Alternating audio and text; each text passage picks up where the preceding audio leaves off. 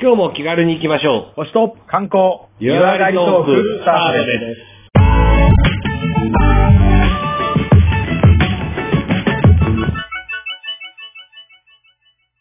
こんにちは、コマです。こんにちは、レオです。まずは番組のご案内をさせていただきます。このポッドキャストは相方のコマさんが星や星座、宇宙についての話をして、私レオが日本の観光についてお話をする番組です。また素人が話していることですので、何か間違いや不備がありましてもご容赦ください。番組では皆様からのリクエスト、メッセージ募集しております。宛先は小文字で KOMALEO 数字の15@gmail.com、 ローマ字読みしますとkomaleo15@gmail.com、 またツイッターやフェイスブックを行っておりますので、ハッシュタグ星と観光などで検索していただいて、どんどんと絡んでいただければと思います。それでは今回は、もうタイトルコールから気づいている方多いと思いますが、特別編ということでスペシャルゲストにお越しいただいてますので、それでは、ゲスト自己紹介お願いします。はい、皆さんこんにちは。なんて言えばいいのか、レオ君の同級生で田中優子って言います。優子っていう名前だけあって、はい、真言宗のお坊さんです。どうぞよろしくお願いします、はい。よろしくお願いします。今回ですね、私レオのちょっと同級生であり、マジ住職をされてる方ですねにちょっと参加いただいて、本当にまずは参加いただいてありがとうございます。いえいえ、とんでもない。大丈夫ですか？フリートークが主に基盤となるような番組ですけど問題ないですか？問題ないです。編集できるって聞いてますから、好き勝手喋ります。大丈夫です。ほとんどする気ありませんので、はい、そのまま話していけたらと思います、はい、お願いします。で、今日は私レオとコマさんはですね、どちらかというともう聞き役に回りまして、あらかじめこんなこと聞きたいなとか、そんな話を中心にプロの住職、さらには、観光って意味ではお寺ですね、日本のすごい魅力の一つだと思うので、そんなお話も含めてディープだろうが浅かろうが何でもいいので楽しく話せたらと思います。コマさん、なかなか貴重な機会ですので、たくさんフリートークしてください。いや、身近にありながらちょっとあんまり縁がないというような、ね、話したので、そういう話で聞きたいなという。そうですね。みんな日本人必ず何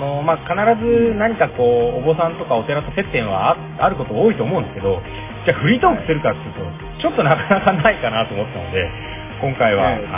住職に、私ちょっと同級生の女子もあってって呼ばせていただきますけど、どうぞコマさんもって呼んでください。はい、お願いします。はい。はじゃあちょっと自己紹介さっきいただきましたけども、もう少し何かこういうことやってるよとか話せることがあったら、ぜひ全国1億2000万人のリスナーに PR してください。ね、メールが来たっていう前のやつロゴを見たら1億3000万って言ってたのかな。1億3000万とリスナーって言ってたから人口減ってきたから、ね、もうほぼ聞いてますんで。いや、自己紹介では特にない、もう名前だけですけれども、はい、あとは、レオ君とは驚きましたね。20年ぶりにこうやって画面越しに会って、そう、ね、20年ぶりで普通に話せるっていうのはまた面白いなと思ってそうね、はい。コマさんとは初めて会ったんですけど、普通に話せるのも面白いなと思ってはい、あまりお坊さんのことはしてないですけれどもよろしくどうぞお願いします。いやいや、それが一番の魅力ですから何でも聞いていいですけれどもね。そう何でも聞いていいけど、それは答えれる答えれないはもう前に任せますので大丈夫ですよ。全然僕らは何の話をするつもりもないし、レオさんの昔の恋愛遍歴とかも言えたり、そこ行ってもいいなら全然いいんじゃないですか。ちなみに言っとくと、は俺と同じく小学校で、セーラームーンにドハマりした住職なのでその世代か、はい、そこはむしろ俺の味方なはずだからいや、かなりセーラームーンは今私の娘がドハマりしてますから。あ、そうなんだ、はい。ママより詳しいパパっていう立場ですね。そうだね。もうそんなことも知らねえのかよ。本当世代全員名前言えてみんな引いてますからね。そういや、過去にはなんかコマさんが話してくれた宇宙の話題でさ、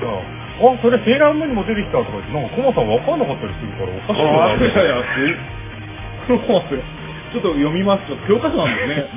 うだね、教養としてね。本当ですよ。はい。で、あとさらにはちょっと住職もちろんお仕事でやられてながら、まあ、かなり個人的にもですね、漫画好きということで、まあ、なんかもうその漫画好きをですねお寺にも生かしてるっていう、そんな一面があったりするっていうのがね、僕が今回声かけさせていただいたものの内容の一つなんですよね。ありがとうございます。いや、漫画は本当に今多分ここパッと思いつくだけで多分 2,3000 冊ですね。多分ね、2,3000 冊っていうとそんなに多いかなって思うリスナーさんもきっといるんですけど、それは所持してるのかってこと？そうなの、読んだんじゃない。なんかこう、なんか般若心経とかそういう経典とかと一緒に並んでる感じなの？経典よりも多いからなんかくるくる回すと全部読んだことになるとかそういうのない？全然もうね、ちゃんと読んでる。集めるの好きなのよ。まあ、男の子はみんなそうでしょ。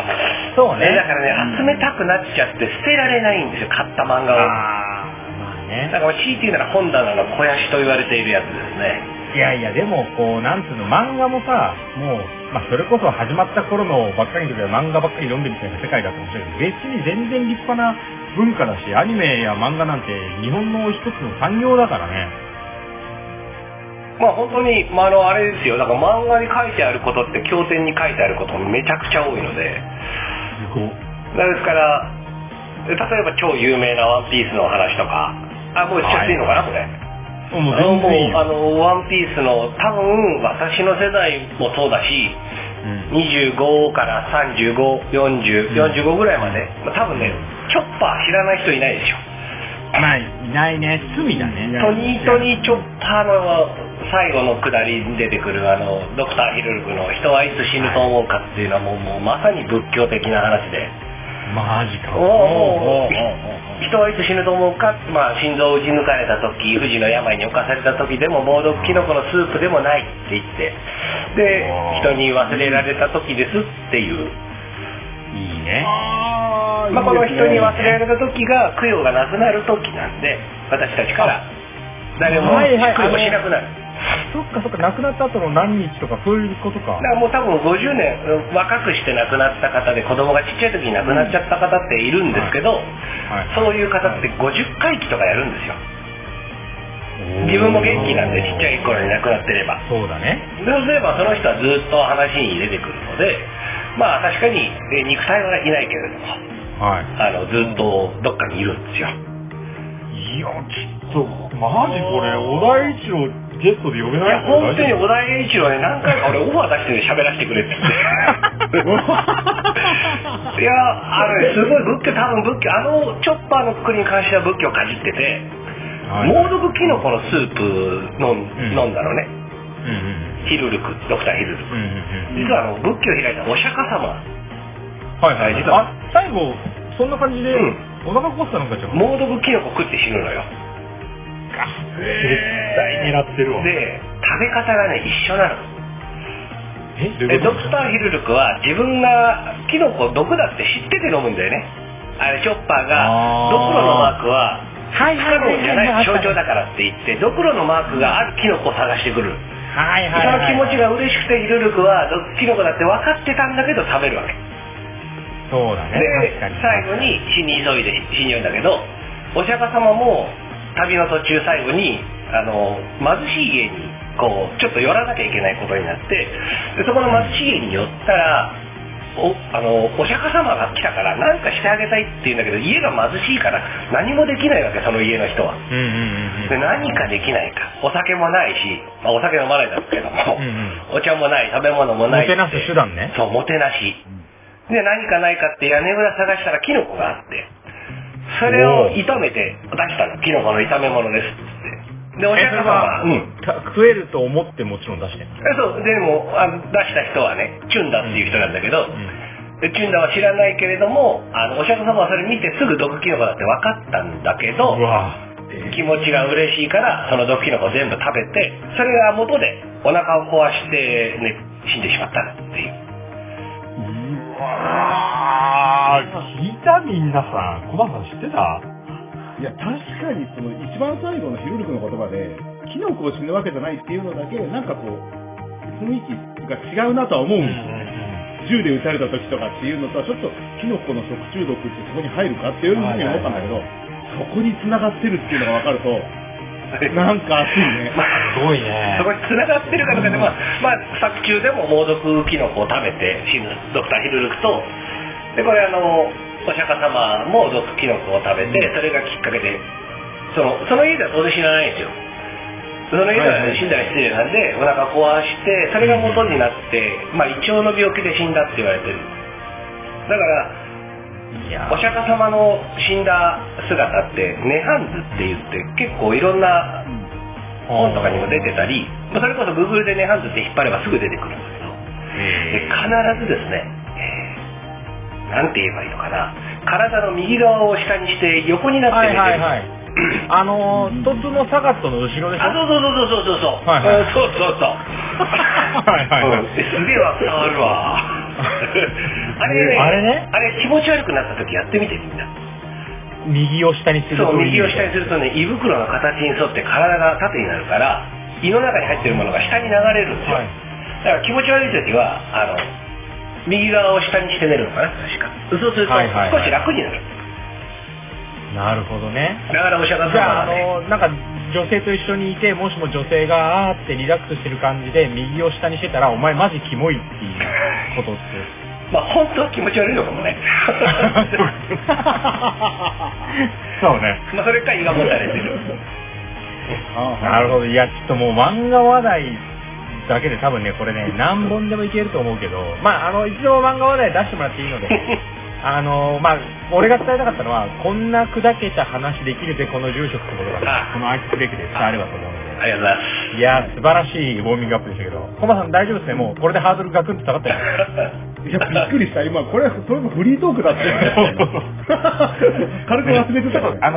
違う番組作れるぞっていうのは思うけど、そうだね、まあそれはそれでまた次回立ち上げるとして、今回はじゃあ、まあ、主にそのね、観光面も含めて、まあにちょっといろいろな見方を聞けたらと思いますので、はい、そろそろ本編に行こうかと思いますが、よろしくどうぞ、よろしくお願いします。よろしくお願いします。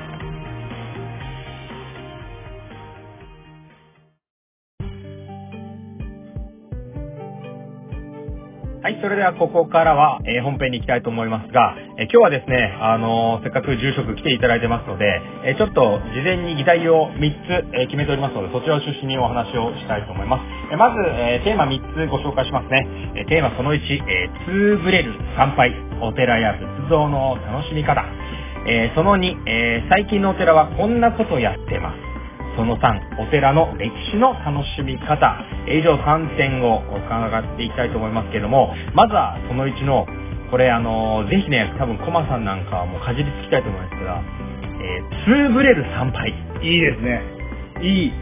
これ重要だよね。なんか近道してる感が申し訳ないけども、聞きたい。そうね。もう、ずるしてる感満載だけど、まあちょっとほら、僕らは、番組を通して、いかにこうツーブルかっていうのをね、やってますから、ね、そこをぜひプロから教わりたいなと思いますが、もうここから投げちゃって大丈夫ですか？あ、全然大丈夫ですよ。全然大丈夫です。お願いします。はい、じゃあぜひともツーブレる、まあ、参拝というかお寺の見方。ツーブレるね。まあできないと。ツーブレる。多分ね、ツーブレるっていうのがそれこそ2パターンあって、ツーブレるだけあってね。ごめんなさい。今、拾った方がいい。大丈夫。ダブと面白い。坊さんが見てつぶれるとか、なんか坊さんから見て、あ、この人すげえなっていうのと、例えば大きいお寺さんとかに行った時に、すごい他の参拝者がいっぱいいて、そんな中で一般の人から何この人すごいじゃないっていうのが、あるじゃない？確かに。ターゲットによって変わるわな。まあ、お坊さんにつぶれる、つぶっても、見破られるのがほとんどなので、そうだね、まあ、恐れ多いよね。だからその一般の他に参拝の方がいっぱいいる中で潰れるというのであれば、そうね、まあ例えばだけど、それこそ三門、いわゆるお寺の入り口のところで必ず一礼をするっていうだけ、でも一礼ってそのさ、俺の中での神社とかは鳥居的なものがあって、はいここからですってのが結構なんか決済的な意味で分かりやすいんだけど、なんかお寺はまあもちろんその石段なのかどこからが敷地みたいのって、なんかどう判断していいかなって。多分それはお寺、まあ、もちろんお寺によっては敷居が低いというか、まあ、三門もないところもあったりするので、うん、ここはねその人の信仰心のなせる技ですよ。むずいぞこれ。信仰心のなせる技で、うちなんかは別に門があるからあれだけど、いわゆるあここら辺からお寺なのかなみたいなところで、うん、一礼をすればいいし、もうちょっと言っちゃえば潰れることを最たる目的にするなら他の参拝者見かけたらお礼すればいいですよ。一般人を本尊様の前とかお寺の入り口あたりで見かけたら、本尊様にうやうやしく、ちょっとなんていうの、本尊の方っていうか本堂の方って言えばいいのかな、を向いて一礼するだけでも、あこの人はなんか遠くからでも来たことを知らせるためにお礼してるんだなみたいな。ああ、そうか。そのむしろあれね、そのもちろんお寺に対しての礼だけれども、その見かけた人が僕から礼してるよって思われるよ。あ、この人お参り通だみたいな。はいはいはい。でね、一番まあその最たるもので、例えば最寄りの駅から田舎の方とかに行くと、山寺とかだと駅から寺に見えたりするんですよ。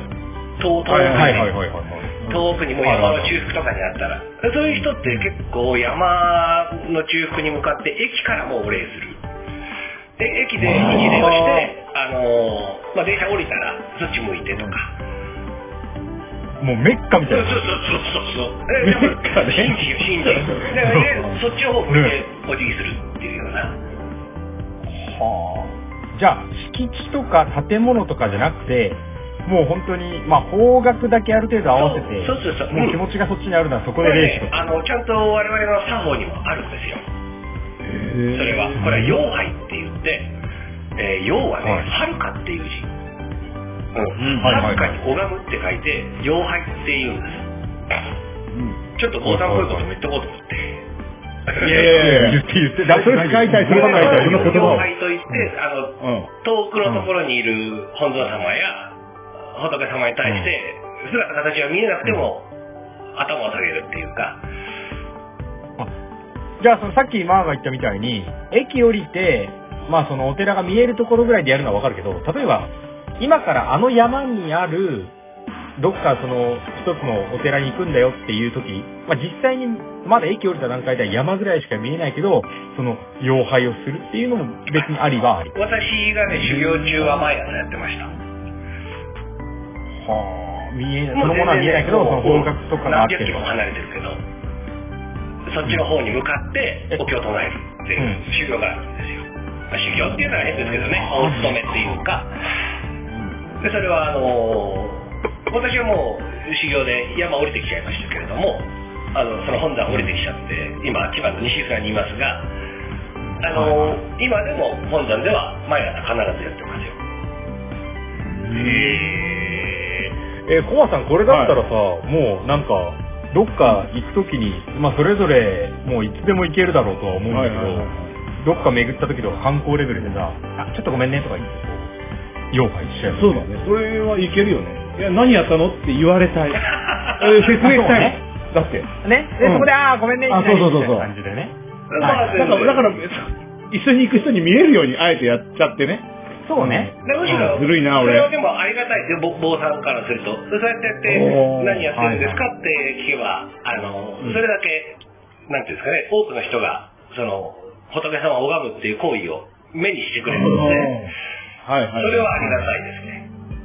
たいですね。それはさ、こう、要拝っていうのは、もうなんか、まあ、会釈ぐらいなのか、ある程度こう、なんか手を合わせて、こう、深々となのか、なんか、どのぐらいかあったりするんですか？僕らがやった時はまあ会釈程度かな。45度も頭下げないけれども、でも手を合わせて、まあでかしこまった感じ。まあ僕らはもちろんお経をその時唱えられるんで、短いお経を唱えて頭下げるみたいなことをやってましたけどね。でもこれあれだよね、人気の観光地というか、まあお寺行ってさ、まあ駅降りてこう手合わせてやったらなんか。前にいる人とか、いやいや、どうぞ。いや、それは空気読ませようよ。あ、そうか、手合わせるも大体。まあ、私たち、僕、真言宗なんですけど、まあ、真言宗のね、弘法大師様は、みんなが仏様だって言ってますから、いいんじゃないか。誰に手を全然打ち合わせがね、まあ、あとはね、お坊さんに向かってつぶれるみたいなのがあるので、まあ、それはあんまり私お坊さんの立場で言いたくないですけど、一番お術です。あ、お術。術ね。あれはもう手で持って歩いてって大丈夫なんですか？その時だけ、拝む時だけ出すみたいな感じですか？まあ、拝む時だけ出すのもいいんですけど、術の、種類なんですよ、これが。地図にはね、あ、ちょっとつぶれるよ、それ。地図にはめちゃめちゃ種類があって、材質じゃなくてね、形状なんですね。いわゆるお坊さんが持ってる地図ってちょっとイメージしてもらっていいですか？うん、はい。お坊さんが持ってるなっていう地図。ね、長い。ちっちゃくないですよね。ちっちゃい、本当手首にかけられるような術じゃなくて、もうダーッとして、全然違う。ブレスレットで一つだけ丸開いてて、そこから覗くと中にとか、そういうのは、もう、お土産やってたよね。まあ、それも術だけど。術だけど。で、これ、術って言って、念珠、常念珠って、常に持ってる念珠って書いて、常念珠って言うんですけど、常念珠。これを持ってる人って、これ一般の人でも買えるんですよ。お坊さんの持ち物なんですけれども、一般の方もそれを仏具屋さんとかで買うことができて、それを持ってる人が、いると、僕らちょっと、えって思う。その常念珠っていうのは、そのさっき言ったそのアクセサリーレベルのブレスレットを常に持ってれば常念珠なんかそれは持ってないそのちゃんとその仏具としてあるものっていう意味。108個玉がついてるんです。出た、108なんだ。大きさは一緒ですか？大きさは、玉の大きさによって全然違うし、周波によっても玉の種類が違うので、最初の大きさの違いはありますよね。使ってる木と形状が違うのかな。真言宗だと主に、まあ、荘園って丸のものを使うんですけど、他の宗派だとこう潰れたような楕円のお地蔵を使ったり、するので、はいはいはいはい、それはご自分の家の収支に合わせたものを仏具屋さんに言えば、あ、これですよって言って出してくれるんですけど、これがね、それはさ、なんかまあ仏具屋さんに行って、例えば今からまあ観光なりどっか訪問するときに、何種かよくわからないけど行く際に、違うその数珠を持ってると、バチ当たりになってる。それは大丈夫。そんなことでバチ当てる人は仏と言わんです。いいな。全然それ。寛大。大丈夫です。で、この常念珠っていうのが108個あって、それを半分にするっていうのかな。念珠ってこう、ちょっと口で説明するの難しいんだけど、一番上とか中心になって大きい玉があって、そのちょうど反対側にも、大きい玉があるんですね。で、両脇に54個ずつついてる。これが常念珠なんですよ。で、これの4分の1の数。だから108の4分の1って言うと54の27。27個の数珠が、皆さんがさっき想像した手にかけるようなちっちゃいお数珠。あれって27なんですか？そうなんだ。あれ、四半繰りっていうんです。あれ。四半世紀の四半4つに半分に、栗は繰り返しの栗だったかな、それか栗だとかの栗、四半栗。これコマさんさ、四半栗だけでそう、これ2だよ。確かにね。それ四半栗って言うんですかって、いや、これね、数が27個なんでってみたいで、いけるよ。あとこれ、真言宗は深淵だけどっていうのもちょっと言いたい。そうね。ここは真言宗だから、この形なんだね。もう、お坊さんが近くにいないところに。そうだね。確かに。それちゃんと Google で調べてから行った方がいいですよ。はい。でもそれはあれでしょ、別にバカにしてやってるわけじゃないから、まあ、信じるっていう意味でちょっと邪念なのかもしれないけど、別に、許してもらえる。なんとも言いますが、そんなことでは目くじが立てないから、仏様は。でも我々、知れば好きになるっていうのがあるんで、それをきっかけにね、知ることができれば、興味を持って好きになれば、普通に拝むようになるかもしれない。そう。別に推進じゃなくて、知れば好きになるっていうのは本当俺らのこの番組のテーマでもあって、知って興味持ったならもうそれで十分だよねっていう。さすがです。ちょっとじゃあ、雑学というか、待ってました。お重って108個あるって言ってるじゃないですか。だから108個って言うと、もう大体多分パッと結構な方の想像に、煩悩の数が出てくるんですよ。そうね。あとは野球の縫い目でね。センターがボンの中でしょ。わかんないけど。まあいいや、たまった。はい。それでボンの中でお地蔵をこうやってジャラジャラって鳴らすのって見たことないですか。なんかやってますね。揉むようにして。揉むようにしてジャラジャラジャラジャラって。あれがボンのすりつぶしてるっていう意味なんですよ。で、ジャラジャラジャラっていう音を仏様への供養にしてるっていう意味があって。今、私の中で、悪い思いというか、煩悩を、少しなくそうとしてるんですよっていう行為。最も簡単にできる良い行い。すごい。意味があるっていうのが。お経を唱える、僕らがお経を唱えたりとか、いいことっていうのかな、全てそのいい行いをすると体に溜まってきて、でその体に溜まった徳みたい、徳っていう僕は言うんだけど、徳を積むの徳ね。いい行いすればそれがどんどん溜まってきて、それが仏様になるための階段になってるっていうような。龍が如くともあったね。それやってる。さすがに坊さんは龍が如くだからね。ゲームの話だから完全に。ああ、すごいその徳を積む上での行為がその呪物、もう簡単にできることなので、僕らはお経の前にやったりとか、お経の後にももちろんそれをやって、徳を積むというか、煩悩をすりつぶした分の徳を捧げますっていうような。でもこれはね、後付けなんですよ。諸説ありみたいなところがあって、もともと実はその煩悩をすりつぶすものじゃなくて、ここから先知ってるともう完全な通です。来たよ。もう目星がね、完全な普通。もともと108個なんですけど、数珠はね、数数える道具だったんです。数を勘定する道具なんですよ、あれ。そろばん的な話。何の数を数える？1、2、3って数える。僕ら修行とかでももちろんそうですし、真言宗では手法って言ったりするんですが、行を行うときに短いお経を300回とか唱えるっていうのがあるんですよ。100回唱えるとか300回唱えるとか、それを一つ一つ勘定するのに忘れちゃうので、お数珠を一個ずつこうやってって言ったら失礼です。親指で一個ずつ玉を一個ずつかくっていくっていうのかな、寄せていくみたいな。これちょっとなんかあんまり話しちゃいけなそうなんであれですけれども、これしか言わないけど、それぞれ100個唱えられるとか。ちなみにこれ寺なのか神社なのかわかんないけど、なんかさ、たまにその入り口のところにさ、石の中にまさに寺のとこかな、石の中に本当にそろばんみたいになってて、なんかずらせれるやつあるじゃん。あれ決して背中ゴリゴリって気持ちいいとかじゃないの？使ってもいいんじゃない？いや煩悩が抜けてくから。ゴリやっぱありそうだな。うちやってみようかな、それ。いや、違うでしょ、だけど。元なんですよ。あれも数える系ね。ここまで詳しくは僕も知らないですけれども、数えるものじゃないかな。そういう、お前の数数えるっていうか、お百度参りって言って、大きな寺の本堂を一周するのを100周やるみたいな。でそうするとお願い事が叶うとか、昔は願掛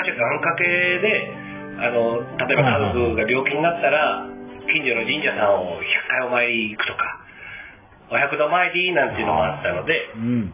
の数数えるとか、あとはお唱えした数を数えるとか、なんかお参りした数を数えるとか、と思うけど、これはちょっと定かじゃないです。うちないからそれ。でも話戻すと、数珠自体は今はでもカウントはしてないけど、今の用途としては煩悩をすりつぶしてるって意味で、数珠を持ってるだけでももう全然効果というか。数数えるのは今もやってますよ。今ももちろん僕ら数を数えるために。だからね、これも潰れんのか。お数珠って大きい玉があって、ちっちゃい玉がいっぱいあって、そのちっちゃい玉がいっぱいある中で、途中でね、もっとちっちゃい玉が1個ついてる。これね、常念珠しかないです。108個ある玉しか、ちっちゃいのじゃないんですけど、そのもっと大きい常年銃ではちっちゃい弾、普通の弾のちょうどね7番目と21番目にちっちゃい弾がついてるのかな。7番目だとごめんなさい、これ嘘だったらごめんなさい。いや大丈夫、ぼかしていただいて。はいはいはい。そうそう、それで 7回唱えるときはそこまでとか、21回唱えるときはそこまでとかっていうような、そのものによって、唱える時のものによって違うでしょ、回数が違う。この数字ってなんかこう決まりがあるんですかね。7とか21ってなんかキリがいい数字とかなんかあるんですか。これはとても難しいお話で、おっと、ちょっとそこをぜひ簡単にち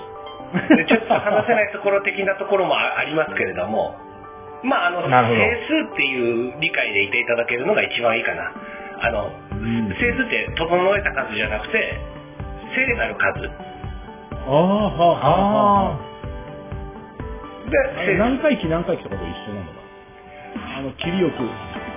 何回忌何回忌っていうのもなんか7回忌とかそういうのあるじゃないですか。うん、これは多分なんですけれども、これはね僕らが教わったのは素数って聞いてます。だけれども多分素数じゃないところでも今やってるんですよ。27回忌とか33回忌も素数じゃないので、だからちょっと僕もそこら辺なぜその一周忌があって3回忌があって17回忌13回忌っていうのは私も正確なところはちょっとよくわからない。でもあれだよね、さっきのもう仏の器だけの話を言えばさ、いや何回目だからとか関係なしで、その心でその人を思ってることがそのヒルルクを生かし続けることになるんだと。いやもう別に年会期なんかに縛られんと、やればいいんです、供養は。いっぱいいいね。そうだからよくなんとか和尚没後何周年とか、お寺マーケティング的にはさありなんだけどさ、だけど、そんなのを気にせずに、今年726年目だねとか言っても全然いいよ。素晴らしいんじゃない？だってみんな正月命日の供養って、なんとなくしない？亡くなった、例えば、おじいちゃんおばあちゃんとか亡くなった、その日、もう何回とかじゃなくても、本当に亡くなったその日って、線香をあげたり、思い出したりとか、今日死んだ日だって。僕はね、そこが大事だと思っていて、もちろん供養していただくのは大事ですけれども、やっぱりこの日、ああそうだこの日なんだよねって思い出すだけで僕は続いていくと思うんですよ、いろんなものが。俺恥ずかしながら幼稚園お寺だったんだけどさ。そうなの？そうそう、幼稚園がちょっと上野にあるある歴史ある寛永寺というお寺だったんだよ。そうなの？その時にそうそう、ただ別にそういう宗教的な意味じゃなくて、ただもうしつけレベルで生かされたんだけど、その時にお寺に通って朝礼的なのでお話をしたりする時あるじゃん。でも基本幼稚園生何もわかんないんだけどさ、でその人が実際の葬儀みたいな時にいつもの園長先生だぐらいの感じで見てる時に、ぜひこの亡くなった方をたくさん悲しむだけではなくて話題に出して語ってあげてくださいみたいなことを言ってて、おおそういうことなんだ、泣き続けなくていいんだみたいのを幼少の時に覚えてた。だからまさにヒルルクトークに近いけ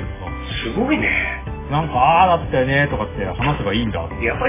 さすがカーネジさんとしか言いようがないね。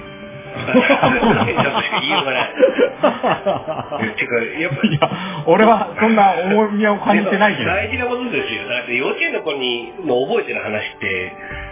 そんなない中でちょっとだけでもやっぱ根っこにあるっていうことは、お寺って結構幼稚園やってるとこいっぱいありますからね。情操教育で今復活しちゃったって言っちゃったけど、道徳の授業が俺とかレオ君があった時、道徳の授業ってあったじゃない、小学校の授業で。ありましたね。最近なくなったんですよ、一回。そう、あれコマさん投げてた。言ってたよね、俺ホームルームかなんかになってるんだよね。あれは武士道精神はどうぞどうぞどうぞ。とっても僕らも宗教界でもやっぱり話題になって、あれはちょっと残念な、でも元に戻ってきたというか、やっぱり必要なんだなっていうのは改めて、ね、いや素晴らしいですね。だって今考えればさ、何も気にせずに俺らを道徳というのは普通にあの、うん、時間割りになってるさ、もう徳の道って時点でかなり今受けたらね、当時は休み時間にしようってなったけど、あ、なんか今日はあれでしょ、NHK 見れるんでしょぐらい思ってなかったけどマーが言っていいのかな、それは。そうだから、そう、なんか印象に残ってるっていう意味では確かにその、うん、いろんな人のさ、こうまあそういうイベント的なものでもなんかお寺の人とか話すこととかあったとしても、何を覚えてるかって言ったら結構難しいじゃん。多分伝える側のマーが一番難しさを通過してると思うんですが、いやでも絶対そうだと思うよね。いや道徳は必要だと思うし、いや復活してよかったと思うんだけど、やっぱ今伝えるところって言ったらやっぱお寺だと雰囲気も厳かな感じの中でもできるしね、そこでやってくれたらなんかちょっとモチベーションも上がりそうな気がする。大人の道徳授業みたいな、そういうのもね必要な感じもします。だってそんな漫画じゃねえんだからさ、なんかお寺の境内で遊んでた子供たちにさ、ほっけ持った住職がいやいや君たちって話す限りなんまあまあまあまあ、まあ、確かに、うん、なんかどっかの子供なんかはサバイバルゲームやってたとかって言うね。ああ、うん、それね、ちょっと身に覚えはあるけどねいい隠れ場所がいっぱいあるんでねそうね、うん、ちなみに俺はその幼稚園の時にまあ、これはただの俺のひねくれ者のエピソードだけど、こう毎朝こう通園というか登園かすると、ちゃんとこうなんか手を合わせてこうお嬢さんみたいのにこうなんかおはようございますとかやりましょうみたいなのがあったので、別に俺らは別に普通にやるんだけど、すごい覚えてる。年中だから5歳ぐらいの時に先生とかは挨拶をした人には必ず返しましょうって言うのに、こいつは返さないじゃないかどんだけひねくれてるので、友達ともうちょっとこれはおかしいと言って、もうちょっとテロ行為を起こして石を投げてやっつけろって石を投げてて、まあその5歳児が投げる石なんてまだ当たらないから、後ろの体育館の窓ガラスを割って超激怒されて呼び出されてで呼び出された後に、これはうちの母親から聞いたやつだけど、後でその幼稚園部署のまあ責任者みたいなこうおばあちゃん先生がもちろん悪いことだからもう十分叱られてましたけどって、まあ住職も言ってくれただけどその彼らなりに一応理由があったということはそれはお母さんとしてそのちょっと認めてあげてくださいね、フォローしてあげてくださいねみたいなこと言われたよみたいなこと言ってて、おい幼稚園やるじゃん。まあ俺はちょっとそれを試したんだけど、わかるわかるわかるわ。まあなんかちょっと上野の川尻の住職を怒ってたっていうのはそれはちょっと引っかかったらしくて、いや怒るなよそれぐらいだみたいないや呼び出しがくらってやしいうちも子供集めていっぱいやるんだけど、うん、まあふすまとか当然あるわけですよ、お寺だから少々ふすまはあるんで、うん、まあ無事でいられるわけがないんですよね、一泊二日やる、はいでね、ボロボロに破くやつなんて今いないけど、破いちゃった時がもう最高のチャンスなわけですよ、僕らからすると。もう本当にその時いろんなことを教えられるんで、だからダメなものはダメじゃなくて、破いちゃった罪悪感だって子供って持ってるじゃないですか、罪悪感って。で僕はね、罪悪感が一番大事だと思ってるんです。まあ、成長する過程というか、うん、でいやダメなものはダメって言語されるのもまあ大事だと僕は思いますけど、うんうんうん、でも、うん、ダメなものはダメって怒られて、なぜダメかわからないで何も感じないでダメって言われたらいつか必ずやると思うんだよね。はいはいはい。でも誰かが嫌な思いをするとか、自分がこんな嫌な思いするって思うと多分ものすごい心に残る。だから多分レオ君も残ってたんだろうね、それ。そうだね、なんかね、怒られた時はね、超覚えて、今何やったのって言われたのが恐怖が残ってるんだね。ってなってまあ、あと強いて一つ言うなら、まあ、お地蔵様が、挨拶を返してなかったのではなくて、レオ君が聞こえてなかっただけだね。あ、そうか。雑念が多かったんだね、きっとね。耳が閉じてたのかもしれないね。そうだ、それだ。もうその時点で俺が2じゃなかった、多分今言って、その同じお地蔵さんにお礼言ったらもう、うん、そうだね、だからそこで俺が2ブレるんだったら、今でも忘れない石井くんがね、あいつは悪いやつだからやっつけようぜって言ってきたんだけど、その時に、いや違うよと。